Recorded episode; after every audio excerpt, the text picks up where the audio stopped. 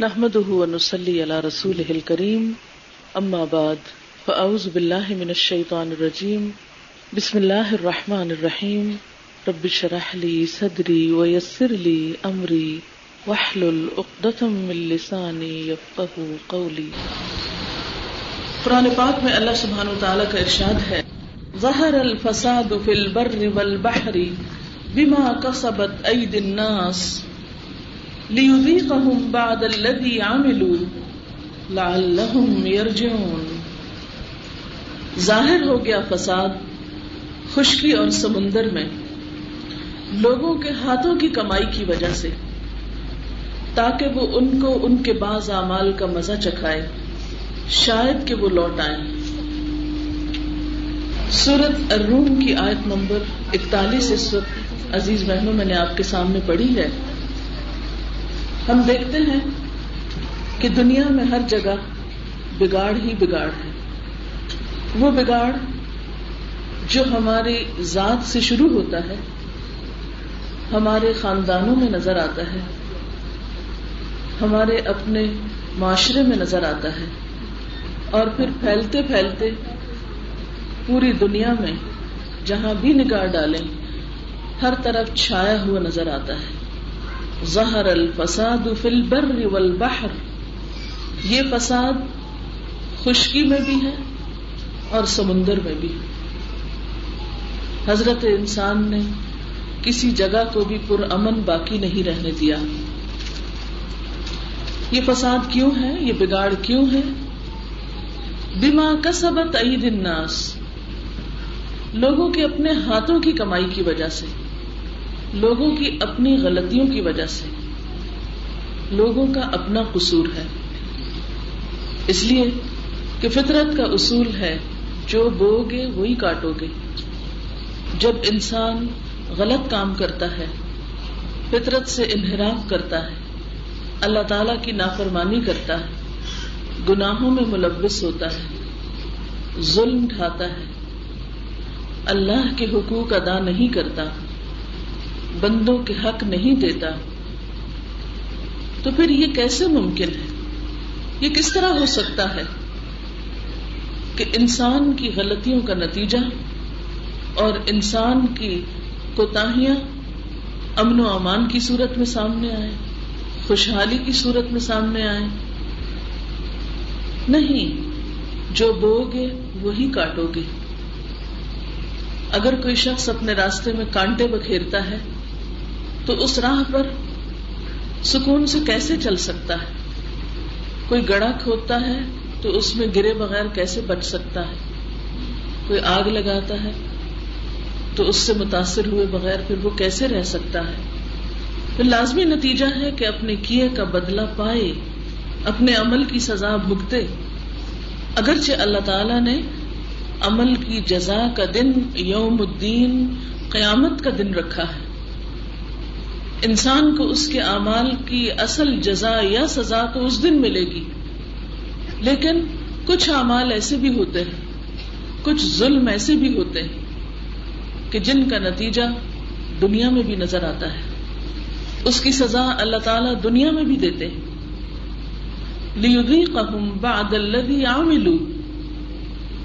یہ فساد جو نظر آتا ہے، یہ جو بے چینی، بے اطمینانی بدحالی نظر آتی ہے یہ دراصل اللہ تعالی کی ایک سزا ہے۔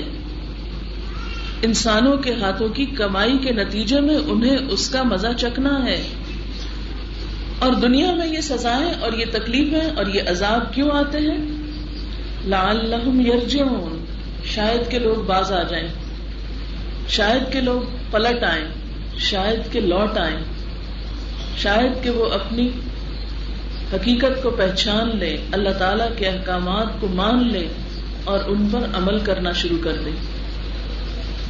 ہم دیکھتے ہیں کہ پہلے دن سے اللہ تعالی نے جب سے اس دنیا میں انسان کو بھیجا، انسانوں کی ہدایت اور رہنمائی کا سامان ساتھ ہی کیا۔ آدم علیہ السلام اللہ تعالی کے پیغمبر تھے۔ انہوں نے آ کر اپنی اولاد کو، اپنی نسل کو اللہ کی عبادت کی طرح متوجہ کیا۔ لیکن اس کے بعد ہم دیکھتے ہیں کہ جو جو نسل انسانی پھیلتی چلی گئی زمین پر، شیطان انسان کے ساتھ ہی اس دنیا میں آیا۔ وہ انسان کو دن رات بہکانے کا کام کر رہا تھا۔ لہذا دنیا میں ساتھ ہی شر اور فساد بھی پھیلنا شروع ہو گیا۔ پھر کیا ہوا کہ ادھر مختلف قومیں غلط کام کرتی اللہ تعالیٰ ان میں اپنے رسول بھیجتے، ان کی اصلاح کے سامان کرتے۔ قوم نہ مانتی تو نہ ماننے والے عذاب سے دو چار کر دیے جاتے۔ پھر ایک نئی قوم آتی، پھر اس طرح یہ سلسلہ چلتا گیا۔ اسی کے بارے میں سورت قاف میں اللہ سبحان تعالیٰ فرماتے ہیں کدبت قبلہم قوم نوح و اصحاب الرس و ثمود و عاد و فرعون اخوان لوط و اصحاب الایکتی و قوم تبع۔ کل کذب الرسل فحق وعید۔ جھٹلایا ان سے پہلے قوم نوح نے، اصحاب الرس نے، سمود کی قوم نے آد نے، فرعون نے لوت علیہ السلام کی قوم نے، ایکا والوں نے، قوم طبا نے۔ یہ مختلف علاقے اور مختلف اقوام اور مختلف لوگوں کی طرف اشارہ ہے۔ ان سب نے جھٹلایا۔ تو نتیجہ کیا نکلا؟ کلن کدب رسول سب کے سب نے رسولوں کو جھٹلا دیا یعنی ان کو نہیں مانا، ان کی بات نہیں مانی، اور ان کی بات کیا تھی؟ اللہ کی بات۔ رسول کیوں آتے ہیں؟ لوگوں کو اللہ کی طرف بلانے کے لیے۔ توحید کا پیغام دیتے ہیں۔ لوگوں کی زندگی میں ظلم و ستم کی اپنے آپ پر اور دوسرے انسانوں پر جتنی بھی صورتیں ہیں، ان کے خاتمے کے لیے آتے ہیں۔ دنیا میں امن و امان کا پیغام لے کر آتے ہیں۔ لیکن سرکش اور حد سے گزری ہوئی قوموں نے رسولوں کو نہیں مانا، ان کی بات کو نہیں مانا، تو نتیجہ کیا نکلا؟ فحق قواعد اللہ تعالی کی طرف سے سزا ثابت ہو گئی، عذاب آئے، ایک کے بعد ایک قوم دنیا سے مٹتی چلی گئی۔ پھر اس کے بعد ہم دیکھتے ہیں کہ نبی صلی اللہ علیہ وسلم سے پہلے بنی اسرائیل میں موسا علیہ السلام اور پھر عیسیٰ علیہ السلام تشریف لائے۔ یہ انبیاء اپنے ساتھ کتابیں بھی لائے۔ بنی اسرائیل کو اللہ تعالی نے منتخب کیا دنیا کی رہنمائی کے لیے۔ لیکن اس قوم نے کیا کیا؟ اللہ کی کتاب پا کر، اللہ تعالی کے احکامات پا کر۔ دنیا میں اللہ تعالیٰ نے ان کو فضیلت کا مقام دیا تھا۔ اپنے کام کے لیے چن لیا تھا، لیکن ان ساری نعمتوں کی اس نے نہ قدری کی نہ شکری کی اور اپنی منمانی کی، اللہ تعالیٰ کی اطاعت کی بجائے سرکشی کا رستہ اختیار کیا۔ تو اللہ تعالیٰ نے ان کو ذلت کے عذاب سے دوچار کیا۔ کس طرح پچھلی صدی میں یہود کا قتل عام ہوا؟ ہٹلر کے ہاتھوں۔ قرآن پاک میں تو کئی سو سال پہلے پیشن گوئی کی گئی تھی۔ ضربت علیہم الذلت والمسکنت وباؤوا بغضب من اللہ، کہ ان پر ذلت اور مسکینی اور محتاجی مسلط کر دی گئی اور وہ اللہ کے غضب کے ساتھ پلٹے۔ اللہ تعالیٰ ان سے ناراض ہوا اور دنیا میں انہیں طرح طرح کی مصیبتوں کا سامنا کرنا پڑا۔ اتنی کثرت سے ان کا قتل عام کیا کہ ہزاروں کی تعداد میں ان کی لاشیں جو تھی وہ بکھر گئی تھی ہر طرف۔ اس کے بعد ان کو تو کچھ ہوش آ گیا۔ انہوں نے اپنے کاموں کا، اپنے اعمال کا کچھ حساب کیا۔ محنت شروع کی اور پلٹنا شروع کیا۔ اور اس وقت ہم دیکھتے ہیں کہ اسرائیل جو اپنے سارے دشمن ممالک کے بیچ میں ہے، ایک چھوٹی سی ریاست، وہ تو پھر بھی کسی پروٹیکشن میں ہے۔ لیکن ہم مسلمانوں کا حال یہ ہے کہ یہود و نصارہ کے ہاتھوں پٹ رہے ہیں۔ دنیا میں ہر جگہ ہماری ذلت و پسپائی ہو رہی ہے۔ آخر ہم کیوں نہیں سوچتے کہ کیوں؟ ایسا کیوں ہے؟ اللہ تعالیٰ کا تو وعدہ ہے۔ وہ ان تم ان کن تم ہی غالب رہو گے تم ہی بلند رہو گے اگر تم مومن ہوئے۔ تو اس کا مطلب یہ ہے کہ اگر آج بلندی ہمارے پاس نہیں، ہمیں تو پیدا کیا گیا تھا دوسروں کی رہنمائی کے لیے۔ کن تم خیر امت اخرجت للناس تأمرون بالمعروف وتنہون عن المنکر تم بہترین امت ہو. تمہیں انسانیت کے لیے پیدا کیا گیا کہ لوگوں کو نیکی کا حکم دو گے، برائیوں سے روکو گے۔ لیکن آج اس بہترین امت کا اپنا حال کیا ہے کہ دوسروں کے نقش قدم پر اور دوسروں کی پیروی کرنے میں فخر محسوس کرتی ہم انگریزی زبان بول کر خوش ہوتے ہیں، انگریزی لباس پہن کر فخر کرتے ہیں۔ انگریزی طور طریقے اختیار کر کے ہم بہت پر اعتماد محسوس کرتے ہیں۔ اور پھر حالت یہ ہے کہ انہی کے ہاتھوں مار کھا رہے ہیں۔ آج دنیا میں کتنی ہی جگہ ایسی ہیں، جو بھی علاقہ دیکھیں، جو بھی ملک دیکھیں، وہیں پر مسلمان مار کھا رہے ہیں۔ ان کے خون بہائے جا رہے ہیں۔ ان پر ذلت اور پستی اور بربادی کے بادل چھائے ہوئے ہیں۔ ایک کے بعد ایک کی باری آ رہی ہے۔ اور ہم بھی بے حسی کے ساتھ محض باری کا انتظار کر رہے ہیں اور تبصرے کیا ہو رہے ہیں کہ اچھا عراق کے بعد کس کی باری ہے؟ کیا یہ کھیل ہے کہ ہم باری کے انتظار میں بیٹھے ہوئے ہیں؟ اب یوں لگتا ہے جیسے پہلے ہر طرف ورلڈ کپ کا ایک ہنگامہ تھا اور سب میچ دیکھ رہے تھے۔ اب اسی ٹیلی ویژن کی اسکرین پر کچھ اور میچ شروع ہو گئے ہیں۔ جیسے پہلے وہ مختلف قومیں کھیل رہی تھی تو آج یوں لگتا ہے کہ ایک اور کھیل میں مختلف قومیں اپنا انتظار کر رہی ہیں کہ ہمارے کھیلنے کی شاید باری کب آئے گی۔ کیسی عجیب باتیں ہیں جو ہم کر رہے ہیں اور کیسے عجیب تبصرے ہیں جو ہماری زبانیں کر رہی ہیں اور بے حسی کا ایک عالم تاری ہے ہم پر۔ آخر کب تک ہم غفلت کی نیند سوئے رہیں گے؟ ہم کیوں نہیں سمجھتے؟ کیوں نہیں سنبھلتے؟ کیوں نہیں کچھ کرتے؟ کیوں نہیں دیکھتے کہ ہمارے ساتھ ہی یہ ایسا کیوں ہو رہا ہے؟ اللہ تعالیٰ نے تو فرمایا تھا، اللہ ضرور اس کی مدد کرے گا جو اللہ کی مدد کرے گا۔ اور اللہ کی مدد کا مطلب کیا ہے؟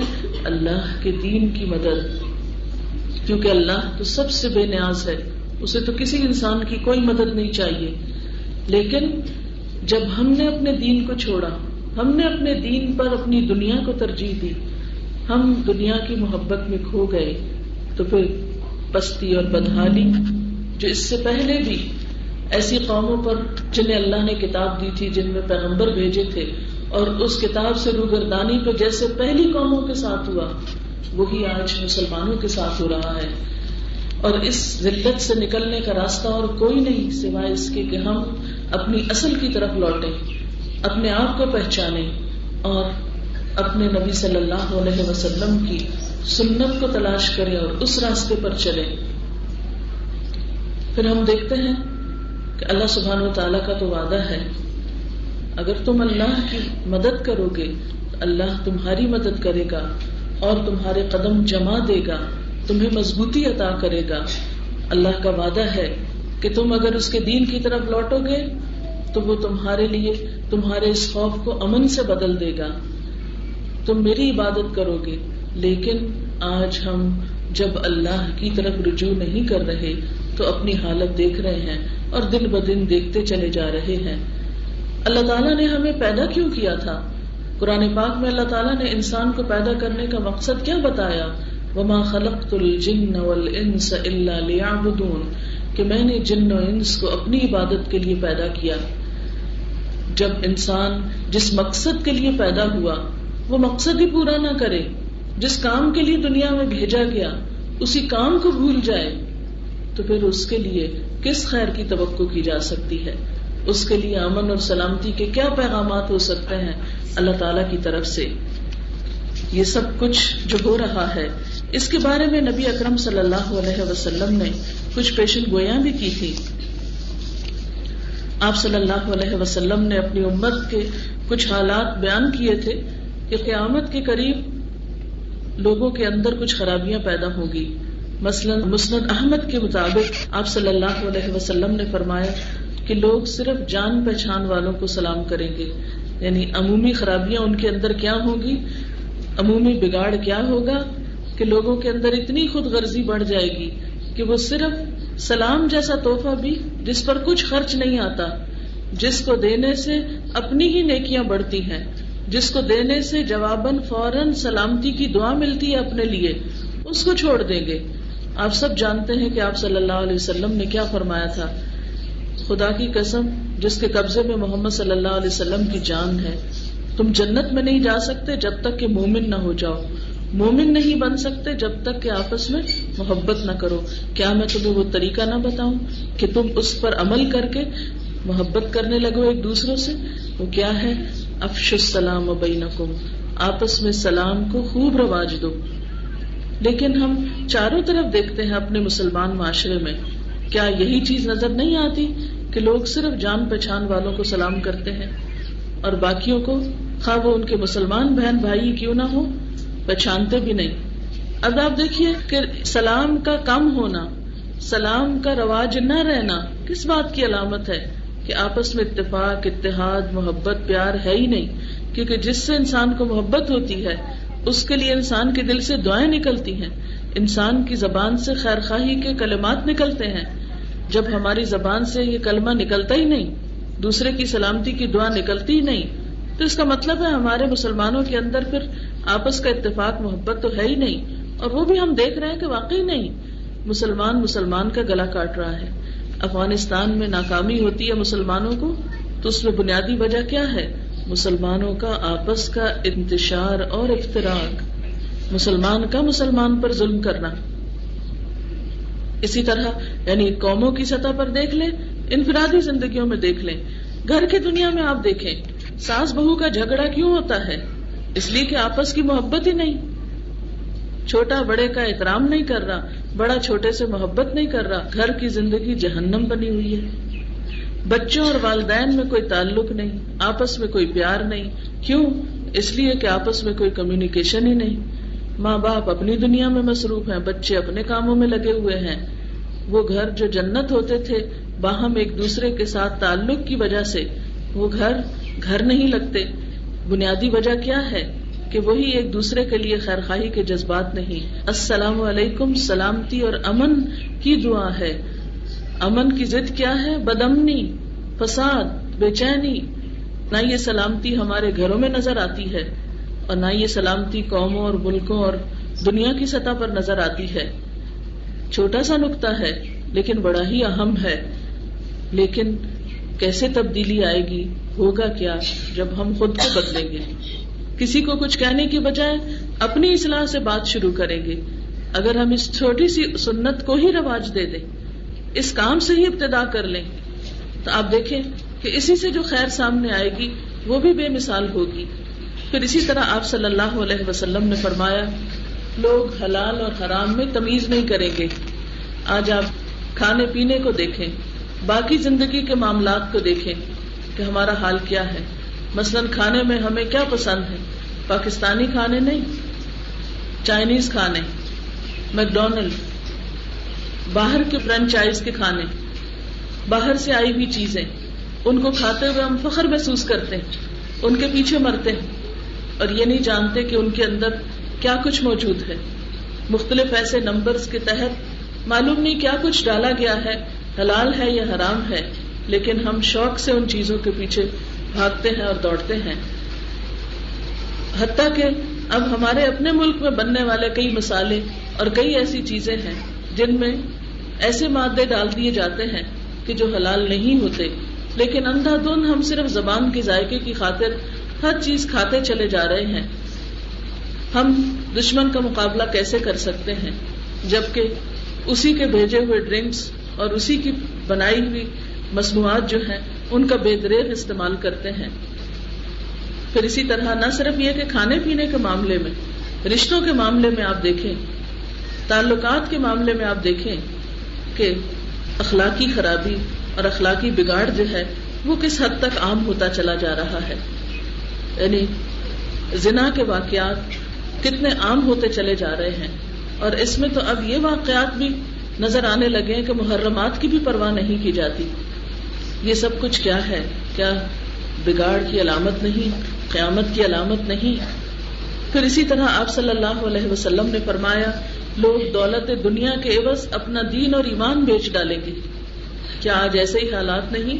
کیا یہ بات ہمارے اوپر فٹ نہیں آتی کہ چند ٹکوں کی خاطر جھوٹی قسمیں کھانا، اپنے دین کو بیچ ڈالنا ایک معمولی سی بات ہے؟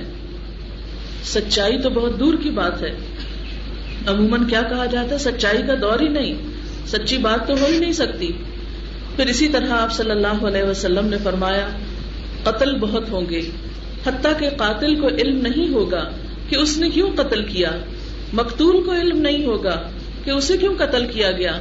یعنی مارنے والا بس مارتا چلا جائے گا، اسے یہ نہیں پتا ہوگا کہ وہ مار کیوں رہا ہے۔ آج کل جو جنگ ہو رہی ہے، تو میں کبھی سوچتی ہوں کہ یہ فوجی جو بم برسا رہے ہیں یعنی یہ تیارے جو آتے ہیں، بم برساتے ہیں اور یہ تباہی کے ایسے منظر جو دنیا نے کبھی نہیں دیکھے، وہ دن رات دیکھے جا رہے ہیں۔ تو یہ بم پھینکنے والے سوچتے نہیں ہوں گے کہ کیوں بم پھینک رہے ہیں؟ ان بے گنا شہریوں کا، ان بچوں کا آخر قصور کیا ہے؟ وہ کس لیے اتنی بڑی تباہی لا رہے ہیں؟ یہ سب کچھ کیوں ہو رہا ہے؟ اصل بات تو یہ ہے کہ ہماری اپنی کمزوری ہے۔ اصل بات یہ ہے کہ ہم دنیا کی محبت میں غرق ہو گئے، مقصد کو بھول گئے۔ بات یہ ہو رہی تھی کہ قاتل کو نہیں پتا ہوگا کہ مار کیوں رہا ہے۔ بس اسے تو حکم ملا ہے، مار ڈالو۔ پھینک ڈالو بم۔ برساؤ یہاں پر آگ۔ اور وہ برسا رہا ہے۔ کیوں؟ یہ نہیں اس کو پتا۔ اور مرنے والوں کو یہ نہیں پتا، اور معصوم بچوں کو یہ نہیں پتا کہ یہ کیوں ہم پہ بم پھینکے جا رہے ہیں۔ کیا قصور ہے ہمارا؟ کیا کیا ہے ہم نے؟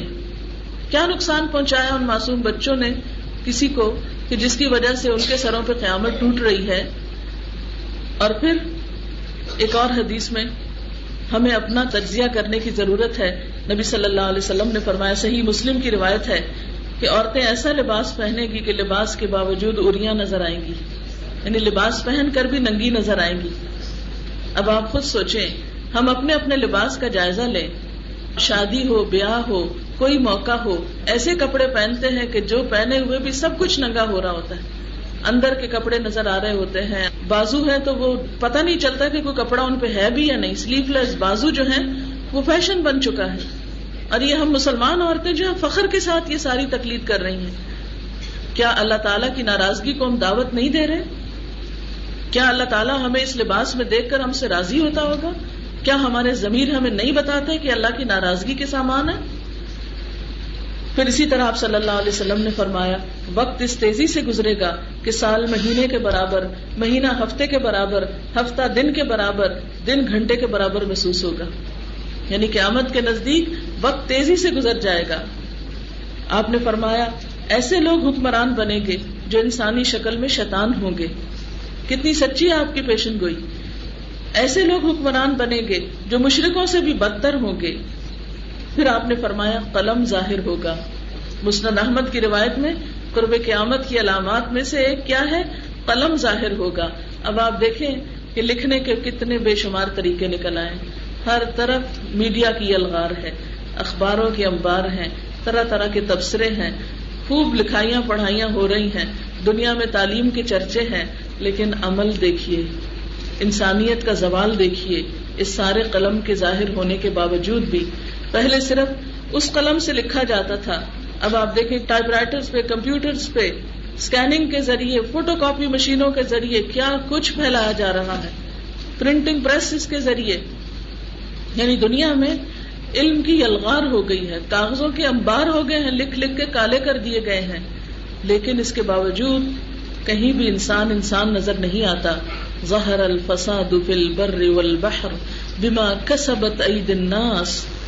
آپ صلی اللہ علیہ وسلم نے یہ بھی پیشن گوئی کی، غیر مسلم قومیں مسلمانوں پر اس طرح چڑھ دوڑے گی، جس طرح کھانا کھانے والے ایک دوسرے کو دسترخوان پہ بلاتے ہیں۔ جیسے کسی شادی کے گھر میں جاتے ہیں نا تو وہ سب لوگ پہلے بیٹھے، باتیں باتیں کر رہے تھے، پھر کہتے ہیں آئے کھانا کھائے سب کو بلا، آپ بھی آ جائیں، آپ بھی آ جائیں، آپ بھی آ جائیں۔ سارے مل کے کھانا کھاتے ہیں۔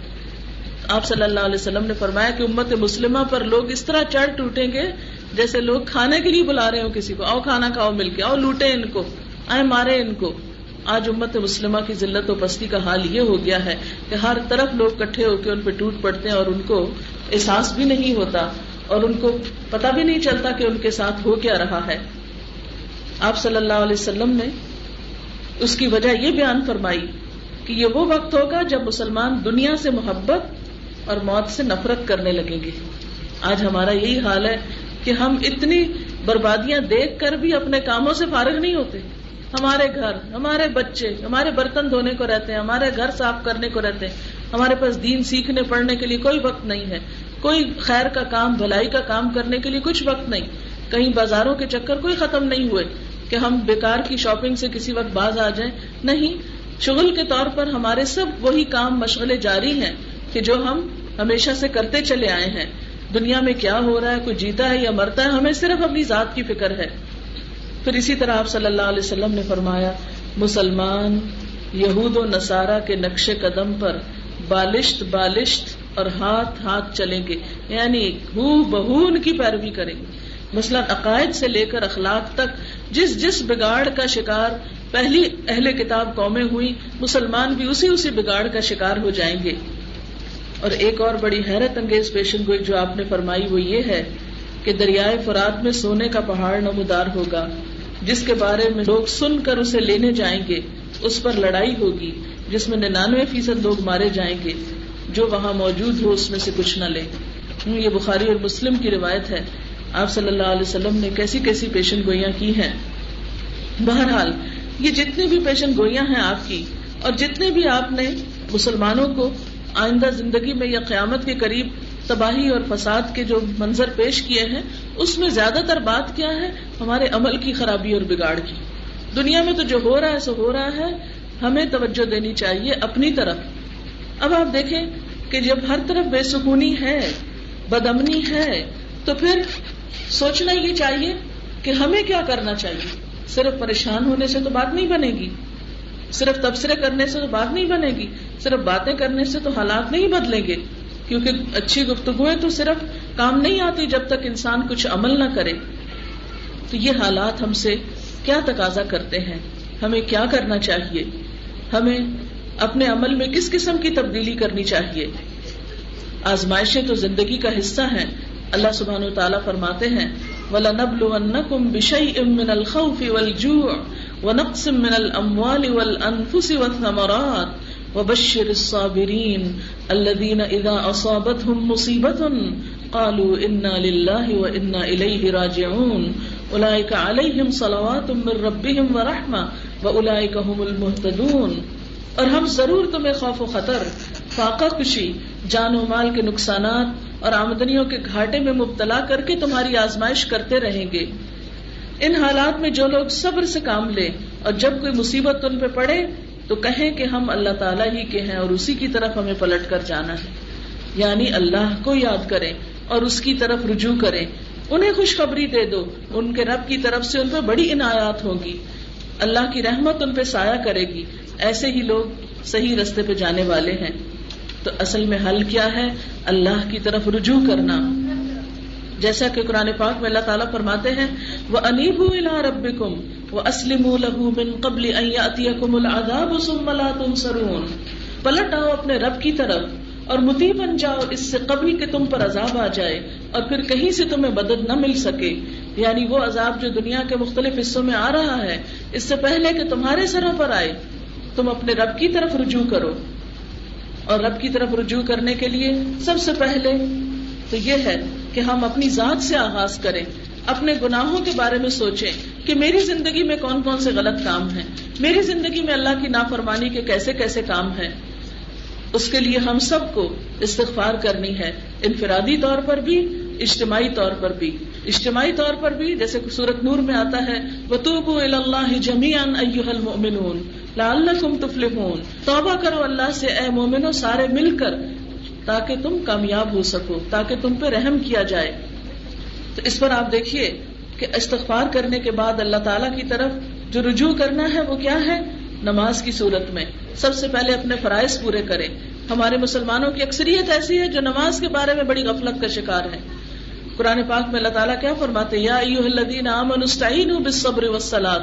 اے لوگوں جو ایمان لائے ہو، صبر اور نماز کے ذریعے مدد چاہو۔ ہر مشکل حال میں اللہ کی طرف رجوع کرنا اور خصوصاً نماز کے ذریعے فائدہ مند ہے۔ نماز کو اول وقت میں ادا کرنے کی کوشش کرنی چاہیے خوشو خزو کے ساتھ ادا کرنے کی کوشش کرنی چاہیے، کیونکہ قد افلح المؤمنون الذين هم في صلاتهم خاشعون، یقیناً فلاح پا گئے وہ مومن جو اپنی نمازوں میں خوشو خزو اختیار کرتے ہیں آجزی اختیار کرتے ہیں، توجہ سے نماز پڑھتے ہیں۔ یہ نہیں کہ مارے بندے مصیبت کے جلدی جلدی دو چار سجدے کر لیے۔ پھر اسی طرح فتنوں اور مصیبتوں سے بچاؤ کے لیے دعا کام آتی ہے۔ جیسے حدیث میں آتا ہے، دعا ان مصیبتوں میں بھی کام آتی ہے جو اتر چکی ہوں اور ان میں بھی کام آتی ہے جو ابھی نہ اتری ہوں۔ آپ صلی اللہ علیہ وسلم نے اس لیے فرمایا کہ اے اللہ کے بندو، دعا ضرور کیا کرو۔ پھر ذکر کی کثرت۔ مومنوں کی تو صفت کیا ہے؟ وہ ذاکرین اللہ کثیر و ذاکرات کثرت سے اللہ کا ذکر کرنے والے مرد اور عورتیں۔ اس لیے ہم سب اللہ کی طرف رجوع کریں، کثرت کے ساتھ اللہ کا ذکر کریں۔ ہم اگر ذاتی زندگی میں اصلاح شروع کریں گے، تو ہی قوم کے اندر اصلاح ہوگی، تو ہی اجتماعی سطح پر مسلمان امت کا ریوائول ہوگا۔ آپ دیکھیں جیسے ہمارا جسم ہے۔ امت کی مثال بھی ایک جسم کی طرح ہے۔ آپ کو معلوم ہے کہ ہمارے جسم کا سب سے چھوٹا انصر کیا ہوتا ہے؟ سیل ہوتا ہے خلیا جس کو بولتے ہیں۔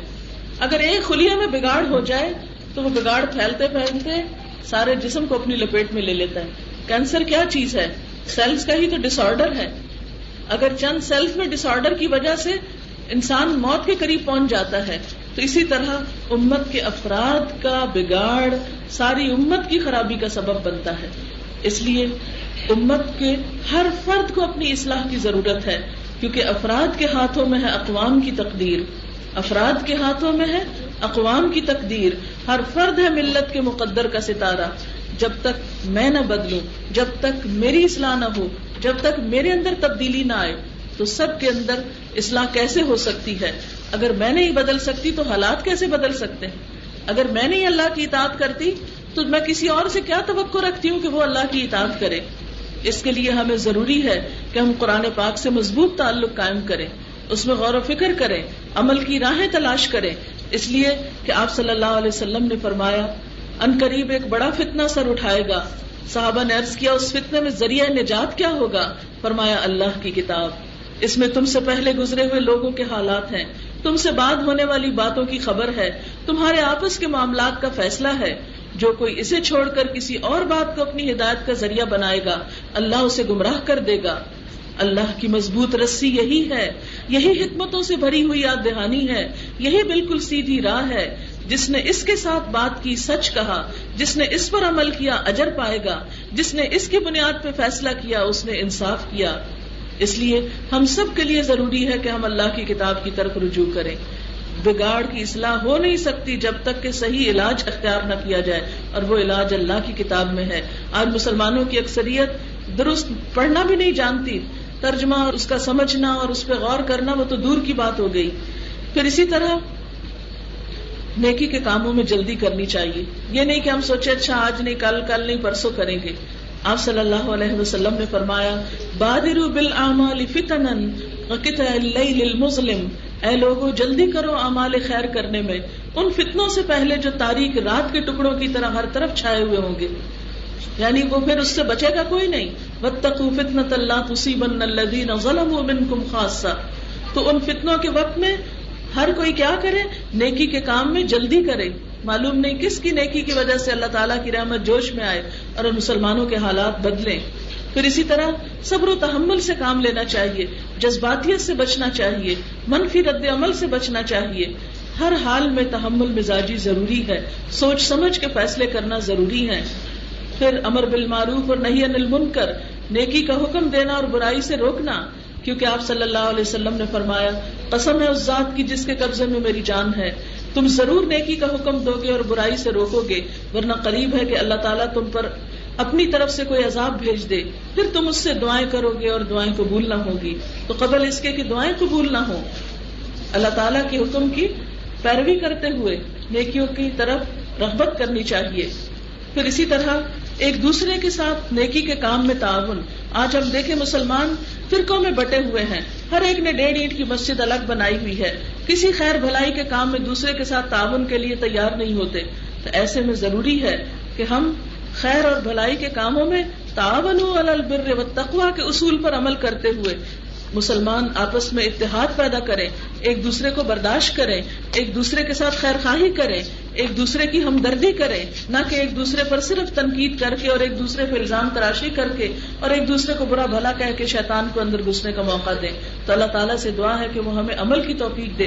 اللہ تعالیٰ ہم سب کو بعمل مسلمان بنائے۔ سبحانك اللهم وبحمدك نشهد ان لا اله الا انت نستغفرك ونتوب اليك